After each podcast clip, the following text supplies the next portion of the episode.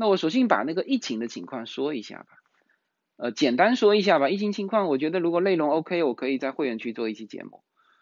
嗯，也就是说，现在呃 CDC 公布了一个数据，呃，它明确就是确诊，呃，就是就感染的感染新冠死掉的这十几万，十八万还是十六万多，里面有百分之六。只有百分之六是单纯死于新冠，有百分之九十四是死于包括新冠在内的其他平均二点五种病，呃，它就是这么拗口哈，但是它很准确。除了新冠之外，还有其他的二点五种疾病，平均啊是死于这个，因此这个的。这个是一个统计方式的问题，嗯，这个有的不爱听就算了哈，就是说，但是这个是 CDC 公布的一个数据，这个数据中国的统计方式和美国的统计方式，我在说流感的时候我就说过了，为什么美国的流感每一年都要死八万以上，六万或者八万每一季啊，每一季的流感都要死这么多人，它是。因为流感引发的其他疾病，就老人家，老人家是怎么死的？他有的他就是因为，就比如说，呃，寒潮来临，嗯，我记得有一年寒潮来临，就包括，哎，这个好有一些年份，就是属于好像是老人家死了很多，他就是因为就是天气太冷或者天气太热。它实际上天气太冷和天气太热直接不会致死，但是呢，它由于这些流行病会引发其他疾病，然后这些疾病的统计，如果在中国，那它比如说它就统计死于，比如说心脏病啊，哦不，心脏病可能不合适，就死于说其他的原来的固发病，因为感冒引起的是吧？这是这是中国的统计方式，但是它不会统计说感冒致死。所以每一年中国的这个，我看到有一年二零一七年的数据，好像就感冒就流感引发的死亡，全中国三个人，美国是八万多人，哎，所以这个是统计方式的不同，是吧？嗯，那么那么 OK，现在你说民主党为了增加这个数据，呃，有一部分我我要给大家讲的一部分。但是呢，这个统计方式原来美国一直采用的，一直采用，就是新冠引发的其他疾病去世也算新冠，这是原来它就有的啊。这个我们要要也不能叫客观的说，我也是我把我知道的告诉大家，我从来不敢说自己客观。但是这里面还有一个问题是什么？就是当时美国给这个疫情有一个补贴，就是。如果你的医院出现了，就是因为那个时候医院是要大量治疗这个抢救新冠疫情的这个病人，那么在有的是因为这个病人是没有什么，呃，有的是没有，有些是没有保险，呃，或者是有些来不及办保险，来不及去做这个手续。就算是有保险，政府也是配套的。大家记得我给大家说过的，美国政府的第一批出来的二点一万亿的那个补贴，其中相当一部分，包括后面的二点五万亿，相当一部分就是补贴医院。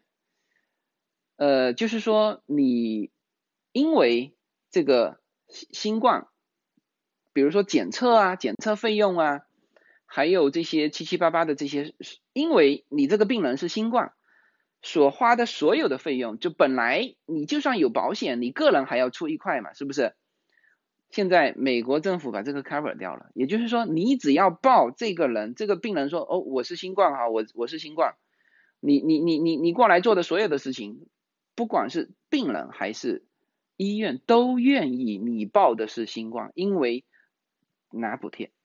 拿拿国家的补贴，那这里面，嗯，我当然不太认可说有的假装的假的。但是有这个现在你去看这个美国这边的新闻，就是民主党嗯爆出一个新闻是有一个球队他为了那个开赛嘛，那么七十四个球员就全部去做了这个检测，结果拿到报告七十四个球员全部是阳性，呃这因为你全部嘛，那就大家就很很疑问，就是他只有事情不靠谱到这个地步。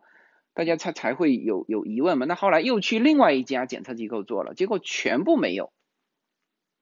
那这里面呢，我们不去判断到底它是有还是没有，因为美国现在的这个检测是极为之敏感呃，就像嗯叶子昨天在《星际穿越》里面说到的，就是演今这次天冷的那个演员，他被查出有新冠，但是呢，他就休息十四天，又重新开拍了，哎。就是这么一个状况。那么我讲这些，大家也不用有什么情情绪去对抗，说哎呀，这个美国就是这么，他检测你以美国现在的这个检测水平去检测任何一个国家都是爆了，知道吗？就是第一，它的仪器极为敏感；第二，它的检测量极为之大。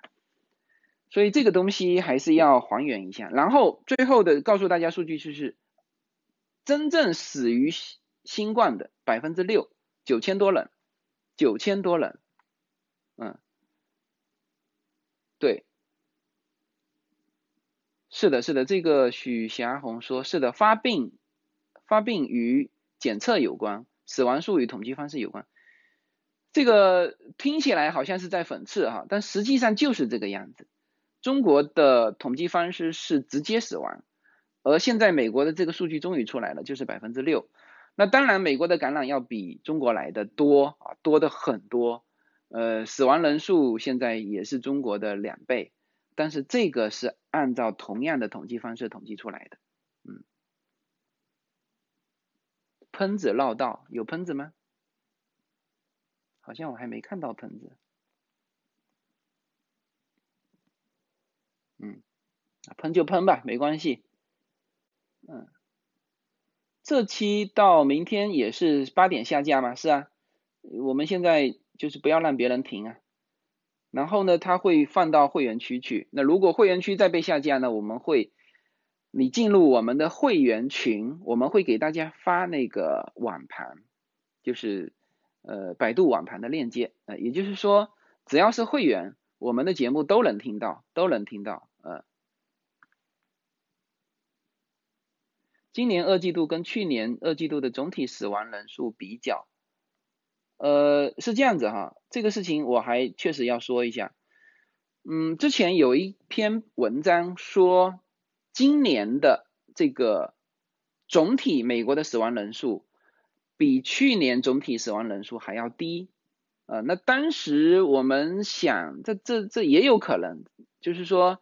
出门的人少了嘛，那车祸就少了，或者说你其他疾病，就是比如说你你你正常老人家，可能一场感冒也得也要去世的，但是呢，你现在就属于就是有些重叠和一些避免的一些东西，就我们当时我看到那篇文章，觉得说反正也有可能啊，但是我后来看了另外一篇针对他的文章，说它里面漏掉了一个数据。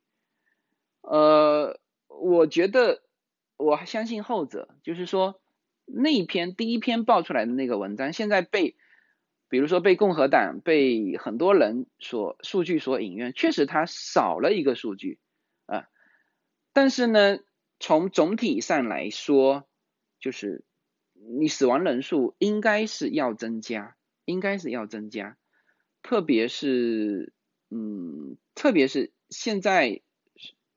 属于现在的统计正好统计到二月份到现在，是吧？所以这个数据你不能说哦，一场这个同同期去比较这半年，说比去年还低，那这个数据我觉得也不太可信。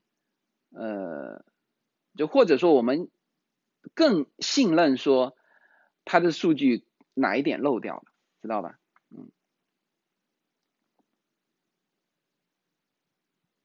嗯，但是那个是百分之六是 CDC 公布的，是完全没有问题。就所以你看有一些数据的时候，就是说哦，这个观点是支持共和党的观点，就比如说他公布这个百分之六，那这个肯定是呃对于川普立刻就转发了嘛，是不是？首先，那共和党是支持的，呃，就是川普是有利于川普的，但是呢，他又属于民主党的机构发出来的，呃，就是 CDC 呢，当然大家知道这个是呃早一直是在跟川川普唱对台戏的，是吧？那你把正反这两方的数据或者这两边都认可，那你就知道这个事情是比较靠谱的，嗯，对。呃，预测一下九月二十号之后，美国能不能用微信？我直接告诉你结论是可以用微信呃。至于为什么，我现在没时间解释这么多。我我也可以做一期会员节目。呃，微信跟那个 TikTok 是完全不同的。这个听过我之前的节目应该知知道哈。嗯，稍稍等一下，我把窗户打开一下。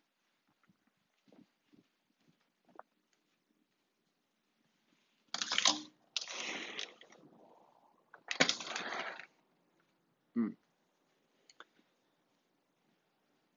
美国这个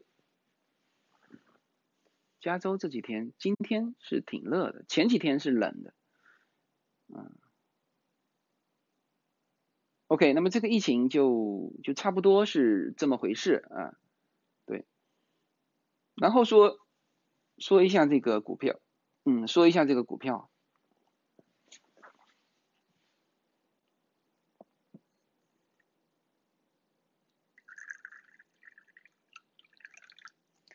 呃，美股是，其实这个下跌已经完成了。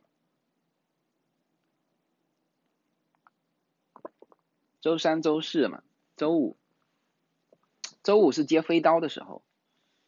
但这种这种事情，这种活就只有我自己敢干，我就不愿意在那个，呃，这个这个群里面说了，嗯。大跌是因为孙正义的基金购买美国高科技股期权导致的吗？不是，不是，呃呃，总体来说是科技股的下跌。嗯，你看哈，这几天是 Facebook 跟这个苹果还有特斯拉领跌啊，那。刚才有人问我特斯拉的情况啊，特斯拉其实我觉得太高了。另外呢，它这次进那个标普五百又没进去，标普五百这次增加了，呃，就是新进了三家公司，然后呢，这个置换了三家公司出来，它永远里面是五百家公司哈，标普五百的这个指数。然后呢，这个特斯拉就是说了很久要进去，但是这次没进去。所以这个，所以特斯拉大家还是要小心，还是要小心。但是如果如果有人支持埃隆马斯克也 OK，呃，因为他现在在做的事情确实叫左右混分源，就没有除了股价太高之外，没有其他风险，哎，嗯，你看哈这个。我看到的这个文章其实还是昨天上午的，昨天上午的，我就不按这个文章说了吧。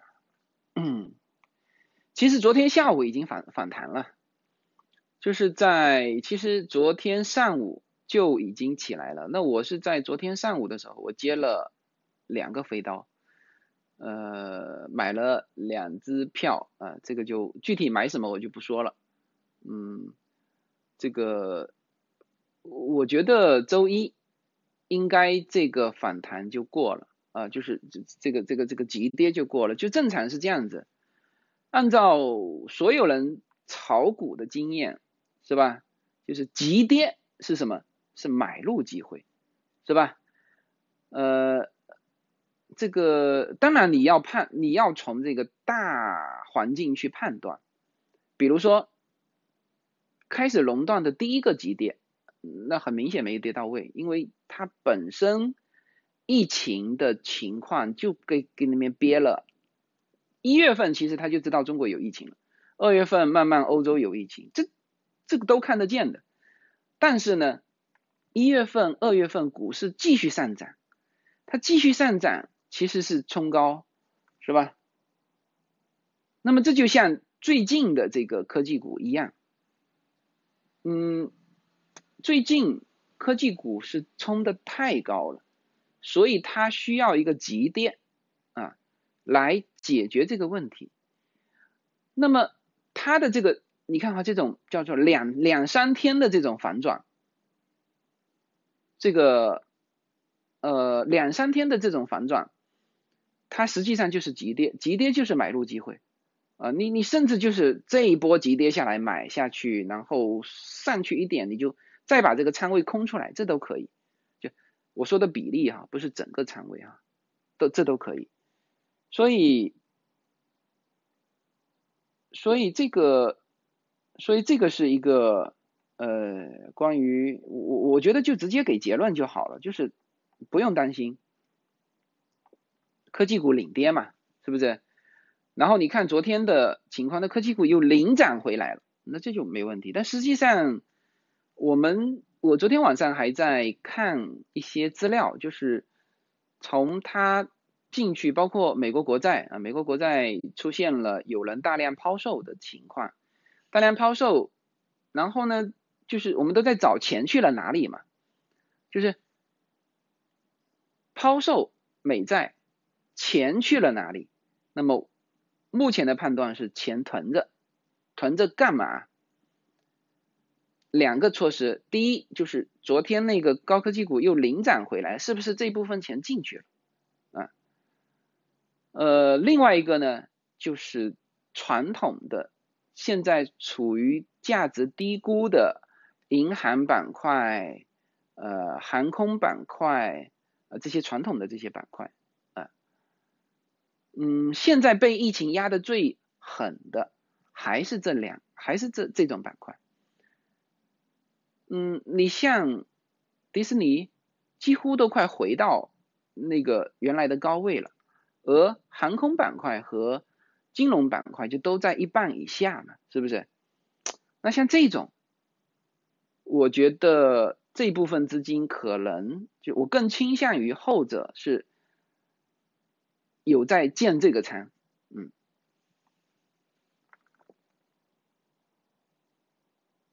嗯，A 股的情况我还不太清楚。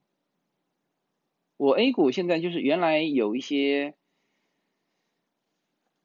我原来留了一些仓位 A 股，但是这一轮上去完我就卖了，卖当然没有卖干净，就是反正一直在卖。我我我想什么时候还是不留了，不留 A 股了，就直接直接卖掉，哎，就行了。嗯，OK，那么这个是美国的股票的情况，嗯，因为它的股市它它还是受消息面影响的嘛，呃，比如说失业率啊，比如说各个行业的情况啊，是吧？高科技啊这种。嗯，这里面我要提出一个概念，这就是我在内容里面说的嘛，就是叫第一波的流动性过剩行情，呃，到现在为止基本上到了一个到了一个程度了，然后呢，呃，然后准备第二波吧，嗯，就是首先流动性的过剩，嗯，这是有数据的，呃，M two 增长了百分之二十。美国的哈，美国的，呃，而美国的利率又现在比较坐实了，就是比较低的一个位置，所以这也能解释，呃，为什么最近是美元指数疲软，就是美元往下掉，呃，大家看到的可能是美元对人民币啊，人民币涨了啊，什么叫人民币涨了？是美是人民币对美元涨了，人民币对黄金涨不涨？人民币对英镑涨不涨？这个大家要去看，哎，就是，那其实是美元跌了，嗯，对，标普五百 ETF 可以买吗？买呀，怎么不买？是吧？你不买你拿来干嘛？啊，这个周五就是要补仓嘛，啊，所以呃，我其实，在我们的会员群里面，我那天说了一段话嘛，就是说，比如说，你有的时候，你其实是在做一个取舍，比如说现在有五个选择在你面前，你就一个一个做减法，啊，一个一个做减法。首先，现金该不该留？不该留。现在不是现金为王的时候啊。当然，你可以保留一部分啊，但是总体它在通货膨胀。嗯，那你留你就有有这个，人家都告诉你了，M two 增长百分之二，呃，增增长百分之二十，它的传导是会一波一波传导的。现在第一批是传导到科技股，是吧？我先说这个哈，就是做减法，现金不应该留，嗯。黄金该不该买？现在也不该买了。黄金这个是属于怎么叫？这叫避险避险资产。这个避险资产，我觉得没有未来价值，没有未来。就是这个叫什么？数字货币都比黄金有未来价值。黄金这是一个过气的东西，你现在还去囤黄金，就是如果国家储备还去囤黄金，这是很有问题的。你到时候拉出去就黄金运出去买不到东西，哎，都出现这都有可能出现这种情况。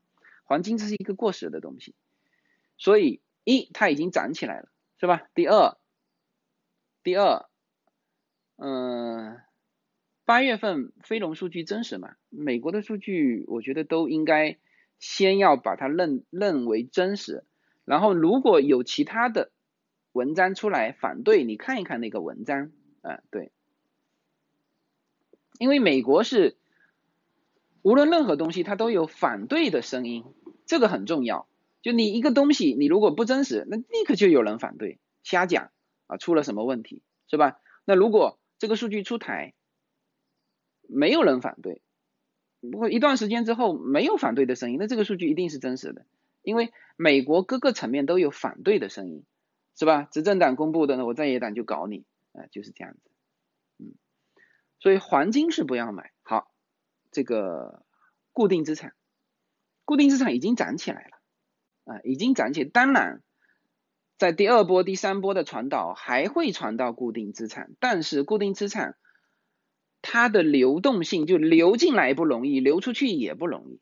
它它是一个长期投资的，它它流动性泛滥不会对固定资产很快造成影响啊。而且现在我感觉固定资产已经涨起来了，固定资产涨起来还不仅仅是流动性的问题，它还有利率下降的问题，是吧？所以，所以这个这个海峰说黄金保值，黄金不保值，嗯，黄金不保值。你你去比较这二十年，你买美国股票保值还是买美国啊还是买黄金保值？黄金还是原来那个价钱，它根本就不涨，哎。现在只是说有一些货币跌了啊，好像黄金涨了，明白吗？嗯，对，对，所以我觉得固定资产现在关键是已经涨起来了，是吧？好，到股票了，科技股涨起来，而且涨过了，涨过了，所以这一轮下去，我觉得甚至下周再来一个科技股的啊，我们不说科技股吧，打击面那么广。特斯拉，特斯拉的估值，昨天我看数据，它现在是四百多块钱是吧？它的估值应该在两百九十块钱，呃，这个是，这是所有的因素都进去，扣除情绪的因素，它应该在两百九十块钱，以后可能还会涨，但是反正现在它这个估值应该在两百九十块。而你现在是四百多块，是吧？哎，这个四百多块还不是四百多块，是是拆分之后的。你现在四百多块应该还是接近两千块钱原来的，是不是？嗯，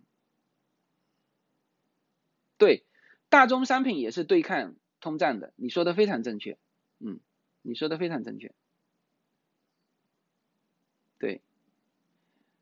呃，加密货币，我刚才举那个例子，我是倾向于未来，呃，货币的数字化和全球的这个数字货币，嗯，一定是一个趋势，一定是一个趋势。那因为现在有国家嘛，那国家它要有主权，有自己发行货币，呃，怎么样怎么样？那其实就是 Facebook 提出的那个数字货币，我觉得是一个非常好的一个想法，只是说它的 power 能不能有那么大，就是它的能量是不是能够说站出来说，我来组织一个世界货币，美元你靠边吧，呃，它能有这个呃雄心壮志就很好哈，但是它的能量能不能有这么大？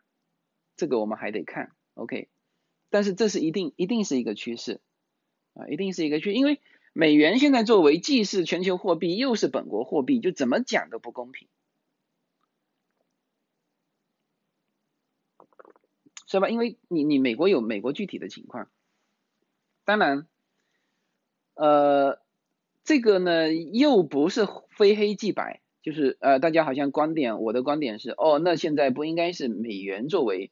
结算货币应该人民币上啊，或者应该欧元上，就我我绝对没这意思。现在这个这个时间点，第一，我们需要全球结算货币；第二，只有美元，没有没有其他货币。但是呢，以后全球化的这种数字货币是一个趋势啊，绝对是一个趋势。我我最近非常爱看，或者也爱想一些面对未来的一些东西，就是未来会是什么样的？我们十年之后再翻回头看今天。啊，会是什么样的？呃，那这个就是至少至少我想起来很舒服，就是很有兴趣，很开心去想这些未来的东西，是吧？那我觉得应该未来一定是一个数字货币，嗯。呃，我现在完全没有意识说去买那个现在的数字货币哈，大家千万别理解错了。现在的数字货币都不值得买，都不值得买。大家现在别理解错了，到时候要有一个更大的组织，比如说像嗯小扎这种，Facebook 这种，Face Facebook 它具备发行功能，它的渗透除了中国跟朝鲜渗透不进来之外，那全球被它渗透了，是吧？那它具备了一个发行功能，但是它背后组织。的这个，啊，那那美联储是不会放弃美元的啦，它是不会跟你搞这个什么数字货币，它会一个货币的数字化啊，就像中国现在的这个叫货币数字化，你们其实都是人民币，就不是说哦，微信微信里面出现了一个什么，你敢叫淘宝币吗？你敢叫吗？你敢叫腾讯币吗？那是一个代币，你最后要换算成人民币，明白吗？嗯。嗯，所以这个白银可以投资吗？贵金属都不值得投资啊。对，Hello，Hello，Hello。啊，帮你打开牛奶哈。好，来，那个打一个招呼过来。一，哎呀，你你你往后站一点，显得脸太大了。你看小玲玲，嗯，好，啊，他他这种牛奶不是鲜奶啊，这种牛奶是。这个我们家几乎是喝鲜奶，嗯，但是偶尔也这种牛奶，来拿着，打开了，出去帮我门关了，嗯，OK，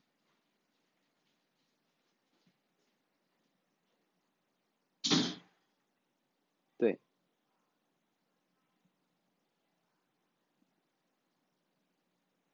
对，呃，这次大跌。把两个月的盈利都跌光了，周四盘后又大跌。我现在是死扛到成本线出局，似乎不对，你肯定不对呀，你肯定不对呀，你现在到底是，就是说我的，呃，不对，那不叫数字货币，腾讯的 Q 币不叫数字货币，是货币数字化，啊，对，呃，现在是这样子啊。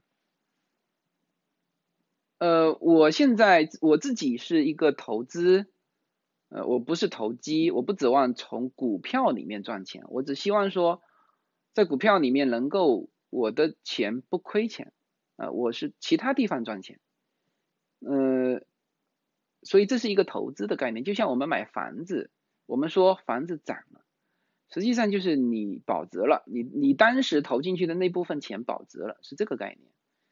所以我几乎不做短期判断，呃，所以别人告诉我说，呃，这个标普五百指数，比如说 IVV 什么时候买，我就给你两个，第一，什么时候都能买，你说买多少，我告诉你满仓买，是吧？人家就会觉得你这个人有点不对吧？怎么这这种告诉别人，我是投资，啊，你自己去翻看。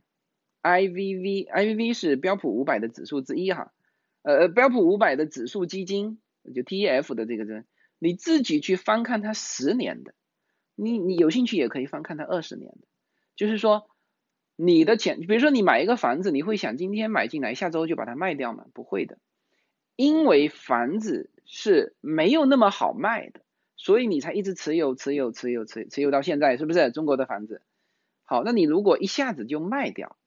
你其实很难体现出这个感觉，就就是说你你会，你体现不出这种感觉，嗯，嗯，自由哥，有人叫我自由哥的，最早大家都叫我自由哥，嗯，自由哥显得更亲近啊，对，OK，那么这个是一个。啊，一个一个关于股市的一个情况，嗯，啊，那基本上就是说百分之七成是这个还是标普五百的一个嗯一个 T F 的一个资基金持持有，剩下的如果是个股，我现在个人。我我只只说我个人啊，我个人已经完全放弃了高科技股，啊，全部放在那个呃现在还趴着的这些金融股、这个航空股啊这些股票，嗯，你像你像迪士尼，我从很早开始持有，大家在我的那个我在直播里面可能也有说过，大家在我的那个嗯。各个美股群里面也应该知道，就是你像迪士尼现在上来百分之十几二十，是吧？那够了呀！我所有的资金如果能够每年能够有个百分之十几二十，那我够了呀，我足够了。呃，所以这个就是投资的差别。嗯，我原来在国内，我对自己的要求就是百分之二十五的。年化的一个增长，基本上就是这样子，嗯，对，呃，然后接下去就聊一下这个这个利率吧，呃，就是最后这个经济复苏的，我们说经济、股市、疫情也聊了，那最后聊这个美元哈，最后聊美元，嗯。那么总体来说，这个是一个是利率低，那我先说结论哈，先说结论，一个是利率低，啊，一个呢就是美国的低利率，呃，会这个大家理解吗？人民币一直维持着一个比美元的一个高利率，它拿来干嘛？它它拿来干嘛？它是吸引美元资金进去，其实。很多人会小看那个，比如说百分之一啊，一年年化多百分之一，呃，就是我现在说的是什么哈？我现在说的是，在中国的美元的存款的那个什么利率会比美国多。美国现在这边是零了嘛？零零到零点二五嘛，是吧？存款的。中国一直保持中国这边银行对美元的一个收益率的一个一个百分之一，你别看这，别小看这百分之一，啊，它会把美元吸过去，OK，因此呢，美元的利率低，会其实它会它你你美元如果抬高它的呃这个银行存款的这个银行存款的收益率，嗯，叫利息嘛，就是存款利息，那美元无形当中它会吸引别的资金进来。变成美元就换算成美元嘛，是吧？别人一看，哎，这个美元利息更高，那我就换成美元。那么这样呢，就会造成美元指数的一个增强。那现在美元的利率呢，是要比较叫什么？已经讲清楚了，就是美国美联储告诉大家，它会在相当长的一段时间维持这个低利率，不提了，是不是？嗯，所以。嗯，所以就会年后二十五，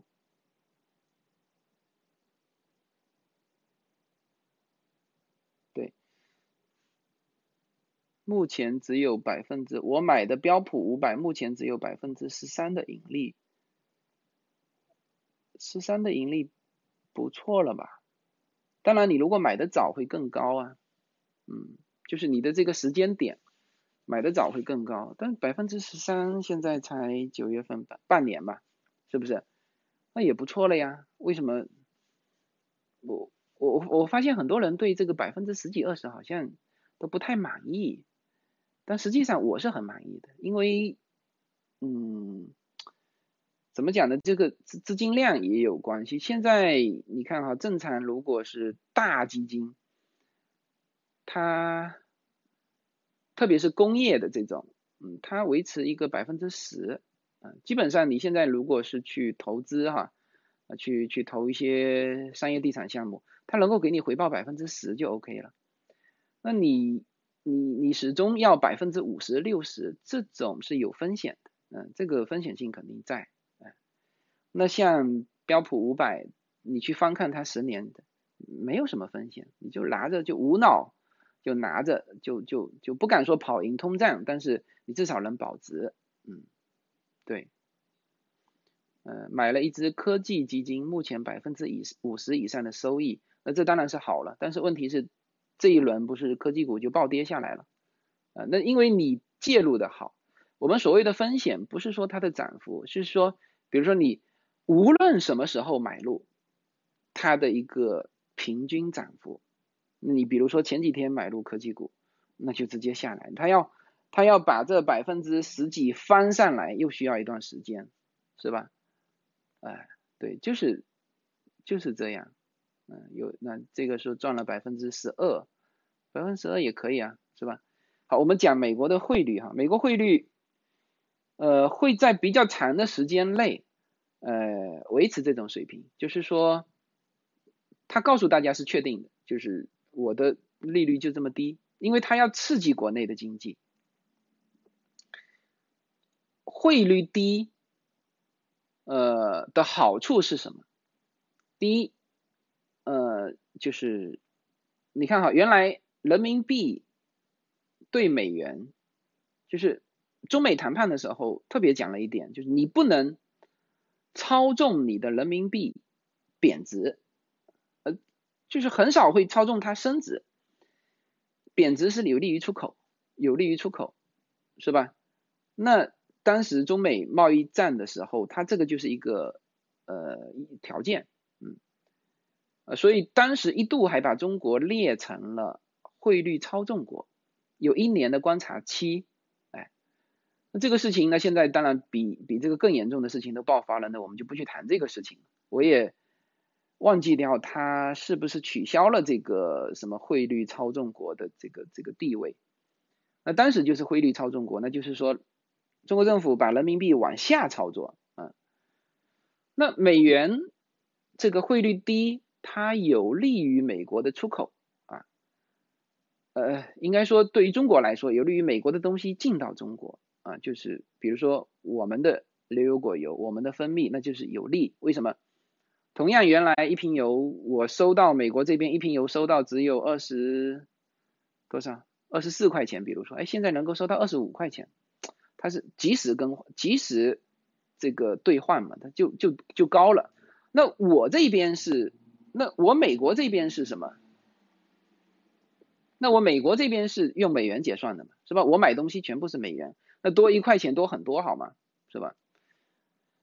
所以这个就是一个呃美元的一个一个就是汇率的问题，呃，还有就是说它的利息的降低是有利于刺激经济啊，这个大家都知道了啊。每一次加息和减息，这个做所有股中国股市的人都知道啊。这个中国那个是叫什么？美国是中国那个是存款准备金啊，存款准备金不是它两个宏观调控的杠杆嘛？一个是存款准备金，一个就是这个利率啊。说一降利率啊，这个立刻就是刺激经济的行为，是不是？嗯，所以。所以现在就是这么一个情况。那么近期中国人民币啊的上涨，其实对于其他指数也有一些上涨，但没有像美元这么多。呃，中国的经济数据从目前来看也是优于西方的啊，所以说呢，人民币在下半年还会有可能升值啊。当然，它会受一些制约，比如说中美贸易战，嗯，就会受这个制约。但从目前这个情况看，美国它在呃在压低自己的一个美元指数啊，那么在这种情况之下，呃不出意外的话，还是会稳步人民币会稳步升值，但是几乎就是在这条线上走，会维持在六点。六点七、六点八这个、这个、这个、这个水平，嗯，这不是我说的哈，这是我看了很多资料，别人这么说的，嗯，就看了大量的这种这种资料，然后风险就是中美贸易战，哎，对，那当然还有大家一起的风险就是是不是一，我，换一下这个。OK，那么，嗯，现在还有一些时间，我们来互动嘛。我把我该讲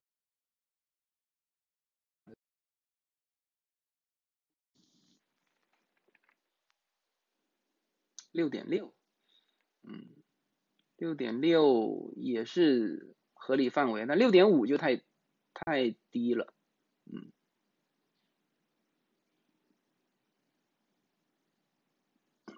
汇率下跌亏惨了。你是做那个外汇的吗？嗯，这个莎莎说前几个月在你后面买的纳斯达克精选指数，感觉泡沫起来了，有点怕。上个月抛了，收益百分之二十五，很好，二十五就不错啦，要把它守住啊。但现在你可以翻回头再买那个那个什么，还还趴在地下的，你可以把你的那个。呃，利利润拿出来买，嗯，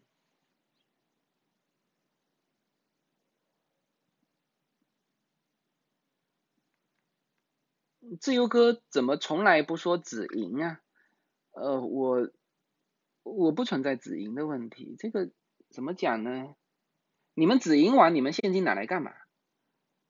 呃，我。我现在翻回头要理解你们哈，就是说你们止盈完，你们现金拿来干嘛？你拿来消费吗？还是拿去拿去干嘛？我刚才说了嘛，现金持在手上是危险的。买黄金、买房子，呃，你像美国的房子它是有持有成本的，中国的房子嘛，现在我觉得上涨还会上涨，但是就是属于换房子可以。它花不了多少钱，你你这个因为换房嘛，我刚才不是说这个中国房子很便宜啊，就是说你如果要换房，那这边卖那边买，就是我不知道你们现金拿在手上干嘛。我其实一直的困扰就是我这个钱要怎么，否则的话就是死钱。美国它是没有没有利息的，呃是，那你就是必须要逼的你把这个钱。你买这个买那个买这个买买那个买出去，所以美国人就没有没有太多存款，没有太多存款不代表他穷，有些是穷啊，有些是穷，但是呢，主要就是说他都他都买掉了。比如说每个人就是正常工作的哈，就是报税报 M 呃 W two 的这种，他后面可以跟着买很多的，比如说呃这个退休的一些基金，他还限定你每年只能买多少。买五万啊，夫妻两个买十万啊，这个就是就是限的，因为它这个是抵税的，嗯，然后还有其他一系列的东西，当然也都是限定你买的。那这些东西都是投资理财，就是很大的一个，就是有点像社保这种。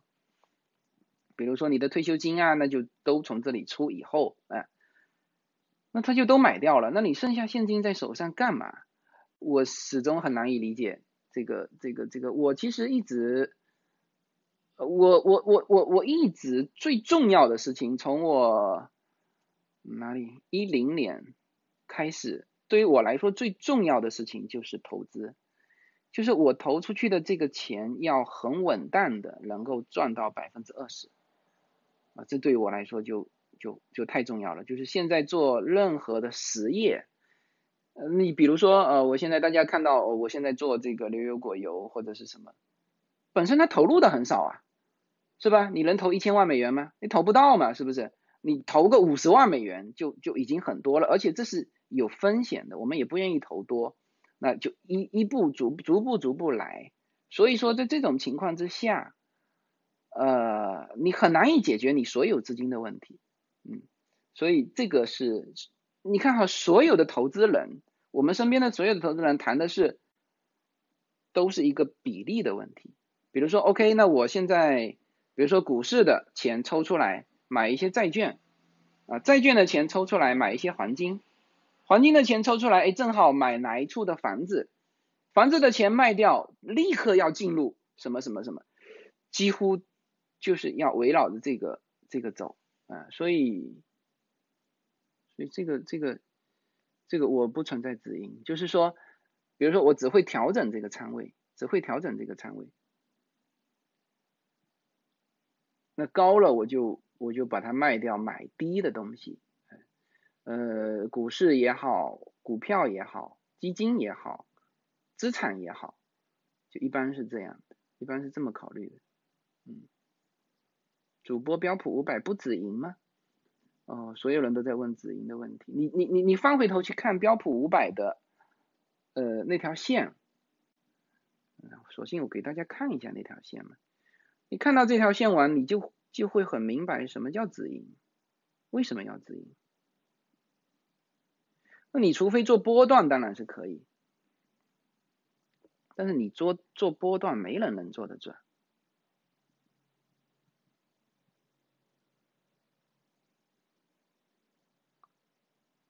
哎，我这个一下子调不出来，见鬼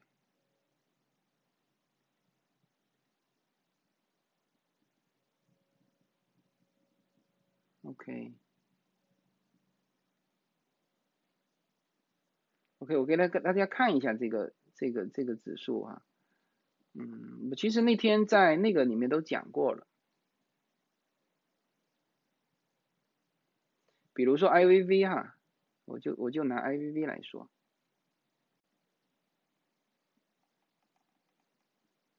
我就拿 IVV 来说哈，我就告诉大家，就回答大家这个问题：为什么要止盈？OK，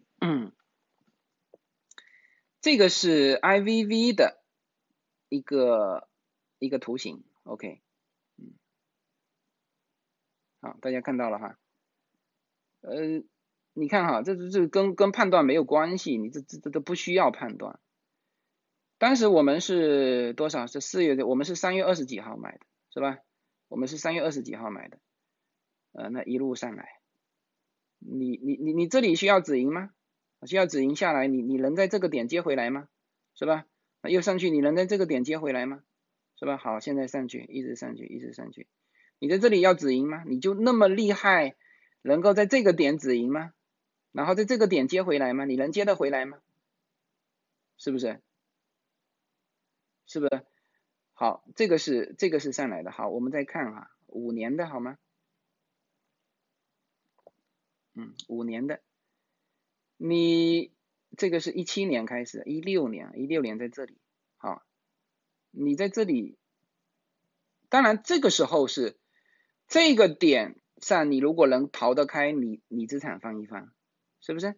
哎，但这种点我都觉得都不用管它，无非消耗的时间是多久？你看哈，六月份，二零一八年六月份到到这里，到这里就上去了。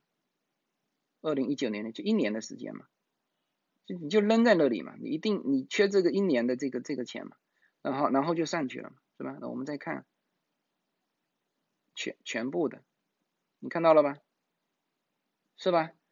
这个数据跟中国的房价有的比吧？你你你在中国房子的时候，你是不是是吧？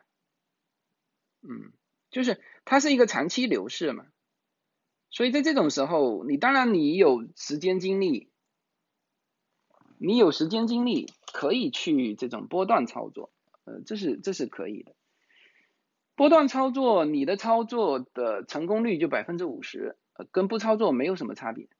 就是，呃，那你就说我要玩，那可以。基本上我们的操作就是普通散户的操作能力哈，就是。就是这样，呃，没有人是股神呐，没有人是股神，但是我们去笃定一个呃趋势，这个是没有太大问题，没有太大问题，而且我们看的是前面的趋势，是吧？另外一个就是说，我们的要求实际上是保值，哎，没有太多的一个，就是不指望从这里面去赚大钱，啊，投资收益预期的时间设的太短。啊，那是啊，嗯，是这样的，嗯，所以这个就是一个大致的一个情况，嗯，因为我现在也不太关心那个人民币汇率，因为有很多人关心说，哦，那可能这留学啊或者是什么，那很多人关心，我没有太大的关系，因为现在我主要的中国的资产就是房子了，嗯。这个，呃，我觉得反正对于中国的房子，我有一些想法，但是也不合适在这个直播里说。嗯，呃，石油还会跌吗？亏了百分之十五，石油你会亏百分之十五啊？我看看，比如说我们拿你是。USO，我看一下，我石油最近很久没看了，因为我那一波上来之后，哦，石油是石油原油是没起来，嗯，我当时是买了一些那个，哦，这个没电了，好吧，那基本上这期的直播啊，他说他买的是中国石油，哎呀，中国石油我不太清楚。我我最后说一个观点嘛，就是国企啊，这个是很成问题的，国有企业是很成问题的。嗯，我觉得就是原来说的经济体制改革，其实改到国有企业就改不下去了，因为它的利益团体太强大。嗯嗯，但其实国企在今后会遇到问题。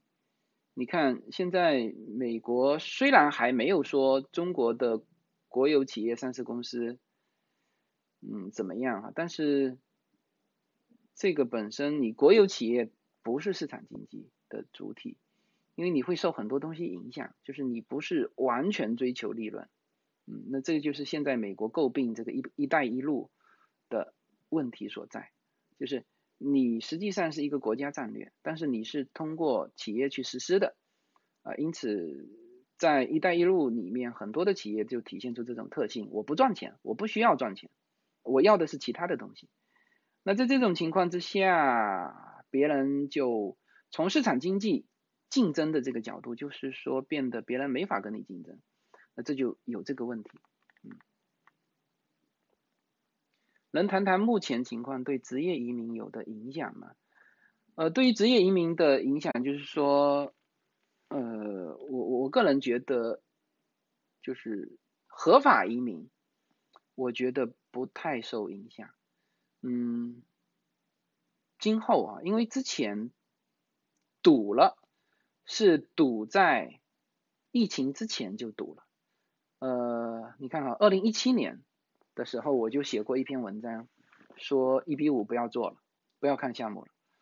嗯，当然那篇文章被很多移民中介踩啊，然后翻回头说我怎么样，呃，这个实际上一比五，二零一七年我们说正常的移民方式一比五就结束了，就不要再做一比五了。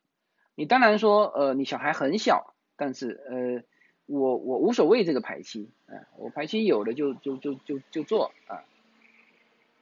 或者说你是拿来养老的，那这可以啊，那这可以，嗯，因因为也没其他方式嘛，是不是？因为你也不想去那么麻烦去做一家公司，呃，L 一转 E B one C 啊什么的。那总体来说，中国人最适合中国人做的 E B 五啊，这堵了。那你当然可以用其他的方式，那其他的方式在疫情之前本身就已经都这个名额，你包括当时 E B one A 就是杰出人才都堵了。堵了的意思就是说，这个报名的人太多了，排队太长了，然后呢，他每年又是只有这一点的量，所以你就进展非非常的缓慢啊，是这个问题。那么关于移民呢，这个我们嗯在会员区里面有移民的板块啊，那像上一期节目我们就聊了一比五的排期问题和。呃，能不能用表币先到美国来等这个排期的问题啊？这些都是很具体的问题，我们就不在直播或者公共平台里面讲。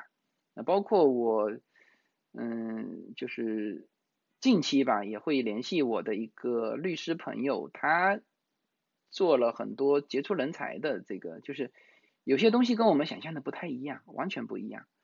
所以这些内容我都会放在这个会员区，好吧？嗯。职业移民怎么办？呃，就是你你看他的排排期嘛，就是比如说，哎，一比五排期，现在说，呃，比如说哈，说缩减到五年，你能等得了，那你做。那你还有就是杰出人才，杰出人才是可以做的，杰出人才排期最近快了非常多，嗯，杰出人才可以做，但是你杰出人才你要有这个自己要有这个。嗯，有这个水平和条件，你才能做，是不是？嗯，美国。